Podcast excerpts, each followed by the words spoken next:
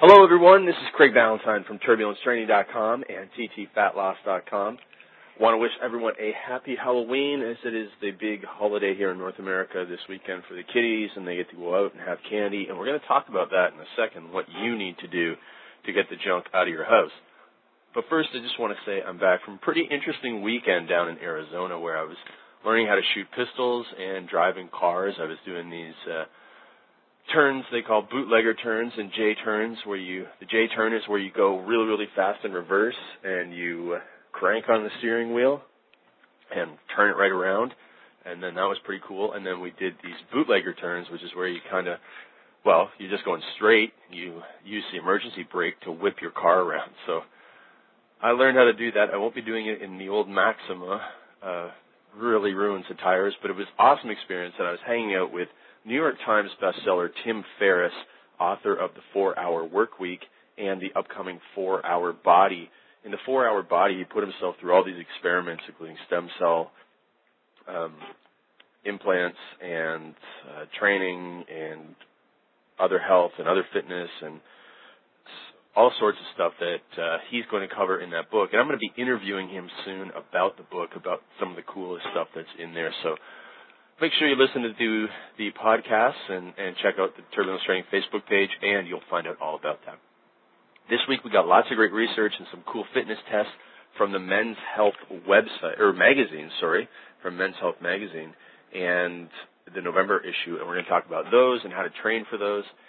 Plus, this week I'll be announcing the finalists for the six-week Turbulence Training Transformation Contest, part of contest number nine. So people that are in the ninth TT contest is a 12 week and a 6 week contest, and you can enter both of them. And the deadline for the first six week contest is Saturday, October 30th, in case you get a chance to listen to this in advance. So make sure you get your entries in. And I want to big, give a big congratulations to everyone who is finishing up. Very, very proud of what you've accomplished so far.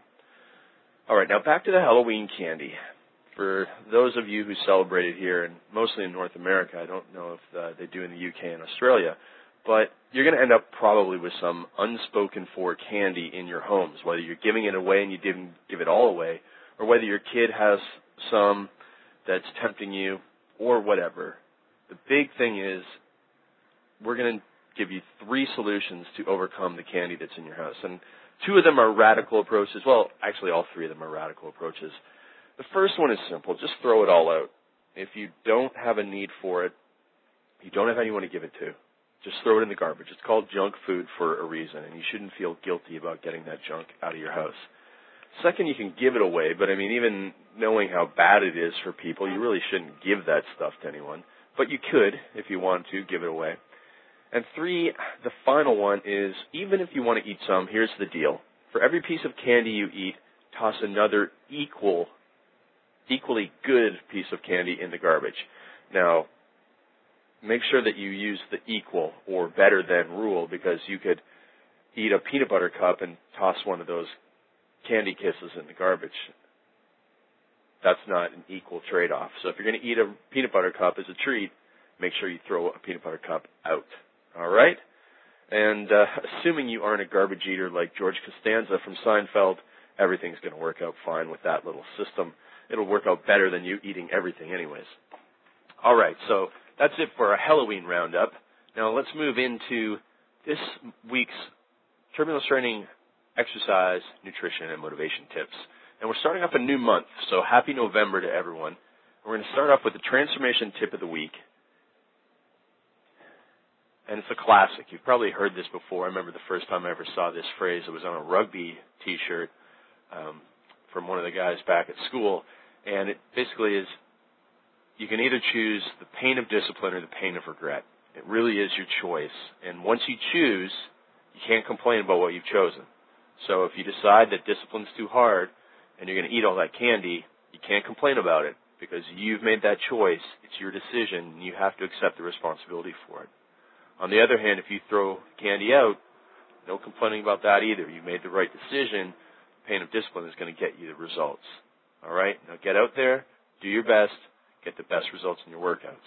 I also want to add Kekich's Credo number 58, which is you're responsible for exactly who, what, and where you are in life.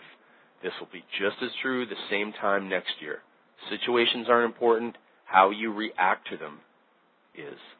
Okay, so, you know, if you're like me, you've been around the uh, calendar 35 or so times. Maybe you've been around more, maybe you've been around a few less, but you know how things operate by now. You know how October goes, you know how November goes, you know how December goes, especially for those of us in North America. We know it's coming up. It's not a surprise that there's the Thanksgiving feast, the candy at Halloween, and then all the Christmas parties. So we must be responsible for the decisions we make. Go back and choose between the pain of discipline and the pain of regret. All right, so let's move into some workout stuff now. Get off uh, my soapbox here and, and get into the men's health fitness challenges that I read about on page 150 of the November 2010 issue of Men's Health. So they gave some pretty impressive challenges. I mean, some of these to me are easy, some of them to me are hard. And they basically were saying you're, you're men's health fit if you can do these challenges. The first one I want to mention is chin-ups. They said if you can do 10 chin-ups, you're men's health fit. That for me is relatively easy. I could probably do 13, 14, maybe even 15. Haven't done them in a while, but I could pull out that many chin-ups if I had to. So I can easily pass that one. The next one is actually quite hard. They got this from a guy named Martin Rooney, who I've talked about with some tests that he's mentioned already in men's health past issues. And the push-up test is shoulder width so your hands are under your shoulders, and you have to do a one second pause at the bottom of each push up. And if you want to be men's health fit at the top level of men's health fitness, you have to do 45 or more. Now, to be honest, I don't think I'm going to get that. I haven't tried it in a while. Got a little bit of an irritated left shoulder, but I don't know if I'd be able to pull that off. So I would be either in the good or above average category, but not in the men's health excellent fitness level for the push-ups. Chin-ups are easy for me, but not the push-ups. Now, how do you improve your scores on that? Well, quite frankly, anytime you get a bodyweight exercise, the easiest way to improve your score is to lose excess weight. So if you weigh 210 pounds and you're my height, 5'8 or 5'9, and a lot of that is body fat, even if we have the same strength levels, I'm going to crush you in those exercises because you are overweight and you have that dead weight. So unless it's muscle or your essential amount of body fat, fat does you no good when it comes to bodyweight exercises. You also need to practice the event. So if you're great at doing push-ups really, really fast, you're going to need to practice with that pause before you do the test. For the chin-ups, essentially you just need to get stronger. You need to improve your grip strength. You need to practice the movement and if you aren't able to do any right now, you may want to concentrate on the eccentric motion. So doing a three to five second lowering phase to get started, doing five repetitions, doing one to two sets in your first workout because the eccentric motion can cause soreness. That's where you'll start if you can't do any chin-ups. And on the blog, I'll refer you to some other good articles on the internet for chin-ups, for improving. There's lots of videos. Uh, people use the bands for assistance. You can find tons of stuff on YouTube and on Google to find out how to increase your chin ups if your main concern is strength and not losing fat. All right, now Tuesday, let's get into our research study. And we're going to take a look at a study from the Journal of the American Medical Association that took a look at the effect of a free prepared meal and incentivized weight loss program on weight loss and weight maintenance in obese and overweight women. So, that's a whole bunch of words for saying they studied the effectiveness of a commercial weight loss program. And this was in a very, very prestigious journal called the Journal of the American Medical Association, so it's very difficult to get your studies published in there. But this group looked at 442 overweight or obese women, average age of 44, but they ranged from 18 to 69, in a two year weight loss study. And in one group, they gave them in person one-to-one weight loss counseling. In another group, they gave them telephone-based one-to-one weight loss counseling. And then a third group, a control group, received only two individual weight loss counseling sessions. And they were contacted monthly, but the other ones were contacted more frequently. And so what they found was, pretty impressively, 407 people, uh, 407 women That's over 92% of the study participants finished the program. Now, you may remember in some of the past research studies I've talked about, we see dropouts of up to 40% in some of the other studies. So this one was very impressive, possibly due to the social support and accountability. And the results reflected that as well. The in-person center lost 7.4 kilograms, so you're looking at over 15 pounds, almost 16, maybe even over 16 pounds of their initial weight. The telephone group lost almost the same amount. They lost 6.2 kilograms, so over 13 pounds, about 13 and a half pounds. And the control group lost only 2 kilograms, so 5 pounds. And that's over a two-year period. So, you know, obviously a lot of people listening to this call want to lose more than 15 pounds over two years. But a lot of people also are listening who only want to lose 10 pounds. And so what this really shows us is that compared with usual care, which is just, you know, a little bit of information at the start and then randomly contacting people, a much more structured, in-person, uh, social support and accountability supported program gives you greater weight loss. So you want to have your friends helping you. You want to be accountable to a professional and that is what's going to help you get results long term, lasting, and maintaining those results over time. And so, obviously, I highly recommend the Turbulence Training membership site where you get support from everyone all over the world, and you also get the professional accountability to me, Craig Ballantyne. So, whatever you're doing, if you don't have a trainer, get one in person, get one online, Get a social support group. Said this a million times, but we continue to prove it with research that it's so important.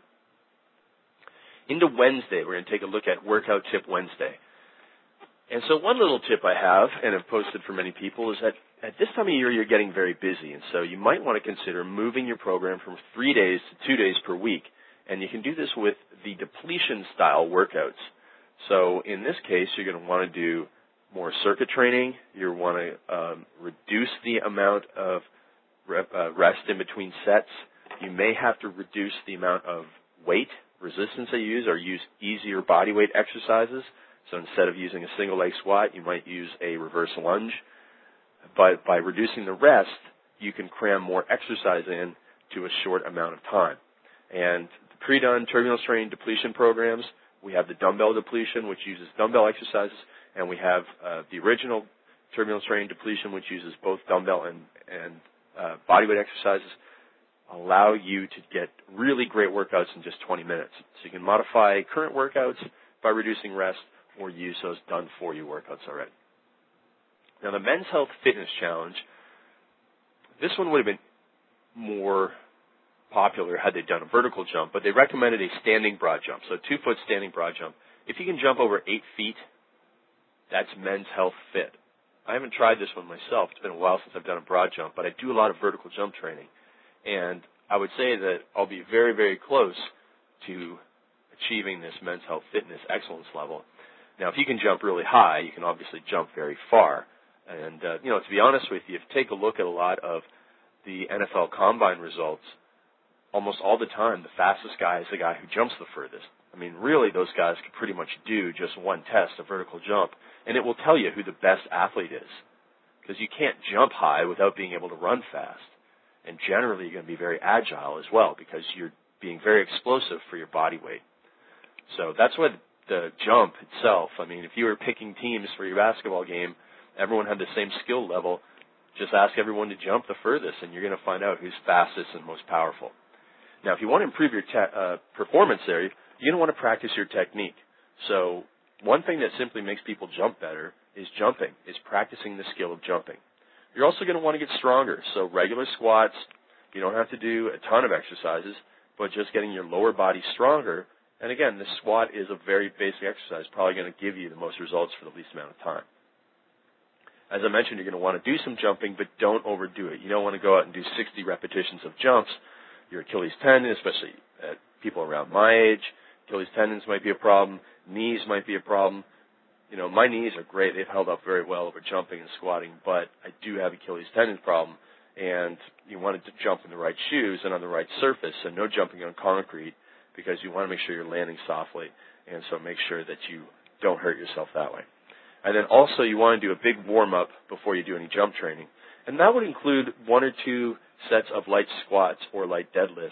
Just doing a little bit of strength training, I would say about 30 to 50% of your one rep max can help increase your jump in the short term. It's quite interesting because it warms up your nervous system. Next up, we're going to do 30 minutes of fun activity on Thursday, and I'm introducing a new feature called Personal Training Thursday. Personal Trainer Thursday. So on this day, we're going to move our Facebook question to Fridays. So Facebook Fridays and Personal Training Thursdays, where I give trainers out there important tips, what not to do, what to do, that type of stuff to help your clients and also help build your business. And the first one I want to give you is actually it applies to everyone, which is great. It's simply one of the most effective things that you can do in your life to get more done. And it's this. Get one important thing done early in the day before you get sucked into email or phones or sales meetings before you get sucked into other work. Because you'll probably get more done in 30 minutes than you could in two hours later in the day. So get that one important thing done early in the day before you get sucked into putting out fires and get up earlier if you have to. When I was still training people and I wanted to build my online business, I was getting up at 4:30 in the morning, even though I didn't have to be up until about five or ten after five, because I really wanted to make improvements and change my situation. So that's really important. Uh, somebody mentioned to me this week that what you do truly reflects your priorities in life. So if you want to get stronger and you go to the gym and all you do is cardio, your priority is not getting stronger. It's doing cardio and you have to take a look at that. If your priority, if you want to get ahead in life, if you want to get more work done at the office, but you show up late every day because you sleep in, your priority is sleeping. It's not getting ahead in life. And that is the harsh truth. So consider that. And I'll leave you with a, a quote from Donald Trump, who says, "You're not measured by how much you undertake, by what, but by what you finally accomplish." So it doesn't matter if you have a million things on your to-do list. All that really matters is what you have on your done list. All right, let's move into Friday. Facebook Friday. One of our questions this week was what to do when you're tired and you don't want to work out. And so, kind of goes back to what I just mentioned. If you're tired and you don't go and work out, I mean, if you're just kind of tired and lazy and you don't go and work out, your priority is to go and watch TV or whatever else you do. Your priority is not work out. When I'm tired and don't want to work out, but it's a workout day and I have to travel the next day, I still work out because working out is my priority. So you have to make it a priority in your life. And the truth is you sometimes have to suck it up. That's what you have to do in life sometimes is suck it up. When I was down in Arizona this week, I was hanging around guys who had been in the Vietnam War, who had been in five wars since then. Hanging around people like that make you realize how easy you have it in life and when you have to get up and do something, you realize that you should just suck it up and do it because you're hang- there's so many other people in the world right now. There's you know soldiers in all countries in the world who are sucking it up and under a miserable existence and doing what they have to do. And a lot of us have grown soft and are not sucking it up, and that's what we need to do. So if you want to make this a priority in your life, you do it, you make it a priority, and you get it done. You should have rituals. You should have planning. You should know what you're going to do you should know that if you come home from work every Monday and you're often too tired to feel like working out, then you should change your life. Change your life design so that you either work out first thing in the morning or you don't train on Monday. You work out on Sunday. Change your life. Design it so that there isn't these situations that come up. That's what you need to do. All right, men's health fitness challenge number three. Well, it's number four if we include the two upper body from Monday. But this one is very is the toughest one for me. Well, it's as tough as a push-up one, maybe tougher. A six-minute mile. Now I've been able to do this. I've done this in years past, and the most recent time I did it was maybe two years ago without any training. Just showing you that if you maintain low body fat, that you don't have a lot of dead weight to, to move around, you stay active, you stay strong, and you train with turbulence training superset style programs that you're going to be able to maintain a very high level of cardiovascular fitness as well.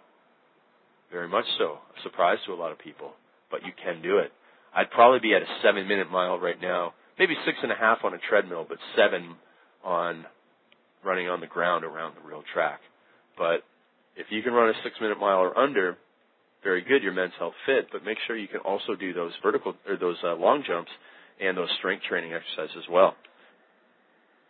If you want to improve, the first thing is to lose the dead weight, lose the body fat. Do your interval training. With turbulence training intervals, you'll improve at something that's as short as a six minute mile. And then you also need to be careful and use a good program that you don't get an overuse injury. So if you want to improve your running, don't go out and run every day. You're going to get an overuse injury. Use a properly designed program. All right, now let's move into Social Support Saturday. We got 30 minutes of fun activity. And I want to give you another quote. This one is never, never sell yourself short. And that's from Dr. David Schwartz and his book from the 60s, which is called The Magic of Thinking Big. It's, uh, it's kind of an entertaining read because as you go through it, uh, you realize a lot of the examples are talking about people moving into the suburbs in the 60s as if this was something novel. So it's quite interesting uh, to the language and the examples they give in there, which is uh, very Wonder Years style, if you remember that TV show. And so, uh, still a good book. And uh, in fact, I'm going to share with you over the next few weeks some of the 60 plus books that I read this year, and hopefully we'll hit another 10 before the end of the year. So, The Magic of Thinking Big was one of them. And other books along the same line, uh, Acres of Diamonds by a guy named Richard Conwell. I think it was Conwell, might be Cronwell. Uh, that was a good book, just showing you that often the grass is not greener on the other side, among other things. I believe Acres of Diamonds was a speech written by a pastor back in the 30s or 40s, and so it's recommended. Another book, this one is wonderful for your teenage kids if you have them, uh, or any other young people listening. It's called The Richest Man in Babylon, and it's a bunch of fables about money management, so it's an excellent book for your teenagers. They will definitely get a lot out of it compared to a lecture from you. Um, another book is, that I read this year is by Richard Wiseman, and I've quoted a lot of his research in these calls. The book is called 59 Seconds, and he basically tries to review research studies in 59 seconds or less, and a lot of them deal with overeating and the f- food triggers. So if that's a big problem for you, you're going to want to read that book. There's a lot of very interesting psychology in it as well. And then the last book I want to share with you is called The Dan Sullivan Question. And I just read this book yesterday. Uh, I was introduced to this uh, man, Dan Sullivan, at a coaching program called Strategic Coach, which helps you plan out your life and, and do all sorts of wonderful things with the rest of your years. And uh, among other things, he helped me realize I have another 90 years left here on planet Earth uh, if everything goes right. So I plan on living to 125 and seeing the entire 21st century through completion. And I know that sounds crazy, but I, I really do believe that, especially with the advances we're making in health and longevity these days. Just imagine where we'll be in 30 years from now, as long as the world doesn't blow up. And I think uh, a lot of people listening, you should really set your expectations higher with the health and fitness information you're getting here, plus the longevity stuff that they're doing in the world. Uh, but the Dan Sullivan question contains a series of about three to five short questions which will help you really look at the next three years of your life quite differently. And you can literally read this book in about 45 minutes. It's very, very helpful, and I highly recommend the question that he poses in there and the description of how to answer it properly. So hopefully you can find that book online. Uh, you may find that at strategiccoach.com or strategiccoach.ca. It's a Canadian-based uh, program. And finally, let's get into Sunday Plan, Shop, and Prepare Day. We'll do one more nutrition review. This one is a study from the Nutrition Journal, October 2010. It's called Caffeine, Not Just a Stimulant. And the subtitle, or basically the premise is that there's a lot of benefits of caffeine consumption. And these researchers did an extensive literature review, and they found that moderate amounts of caffeine increase energy availability, and by that they mean the release of fat from fat stores. And it also increases daily energy expenditure However, after those two, you probably think caffeine is going to help you lose fat. But there's a lot of research studies that show caffeine does not cause weight loss. So people think, hey, caffeine burns calories. It liberates fat from my fat stores. But if you take a look at long-term weight loss studies, there's no effectiveness of caffeine on weight loss. But it does decrease fatigue. It will increase your mental alertness. Um, funny thing is, is, there's a lot of studies on Red Bull showing you that Red Bull keeps you alert, which really isn't rocket science to anybody that's had a can of Red Bull. But it does not give you wings, uh, literally. Okay, it also decreases the sense of effort associated with physical activity. So you may have had a coffee and gone out and did landscaping and found that you just rocked it, and that's what it does. It enhances some aspects of physical performance and motor performance and even thinking, as many, many people know. Keeps you alert, wakeful, decreases mental fatigue, quickens your reaction time, quickens your accuracy of reaction. It gives you ability to concentrate and focus attention, improves your short-term memory, ability to solve problems, ability to make correct decisions, and they conclude that it's otherwise healthy in non-pregnant adults. So really there's a lot of benefits to caffeine when used properly in moderate amounts. Now the biggest problems with caffeine are that it causes tremors and upset stomach in some people, insomnia if consumed at the wrong time of day, and probably the worst uh, side effect is that people that overconsume caffeine are at greater risk of anxiety. And uh, for me personally, too much caffeine makes me very anxious, but a little bit of caffeine gives me a lot of those benefits. So sometimes I'll drink green tea, but I'm not a coffee guy yet. So that's the truth about caffeine. In case you were wondering why I don't drink coffee, it's just a personal decision. All right, that's it for this week. Just about out of time here. Next week I'm going to bring you bench press boosting tips, a research review about the scary truth about inactivity, a Facebook Q&A on the best supplement for fat loss, a nutrition research review on krill oil versus fish oil, and the classics that I've read in 2010. That's what we're going to talk about in our book review section. So I look forward to speaking with you next week. This is Craig Ballantyne from TurbulenceTraining.com and TTFatLoss.com. Happy Halloween and continue on with another seven days of fat burning. Bye bye everyone.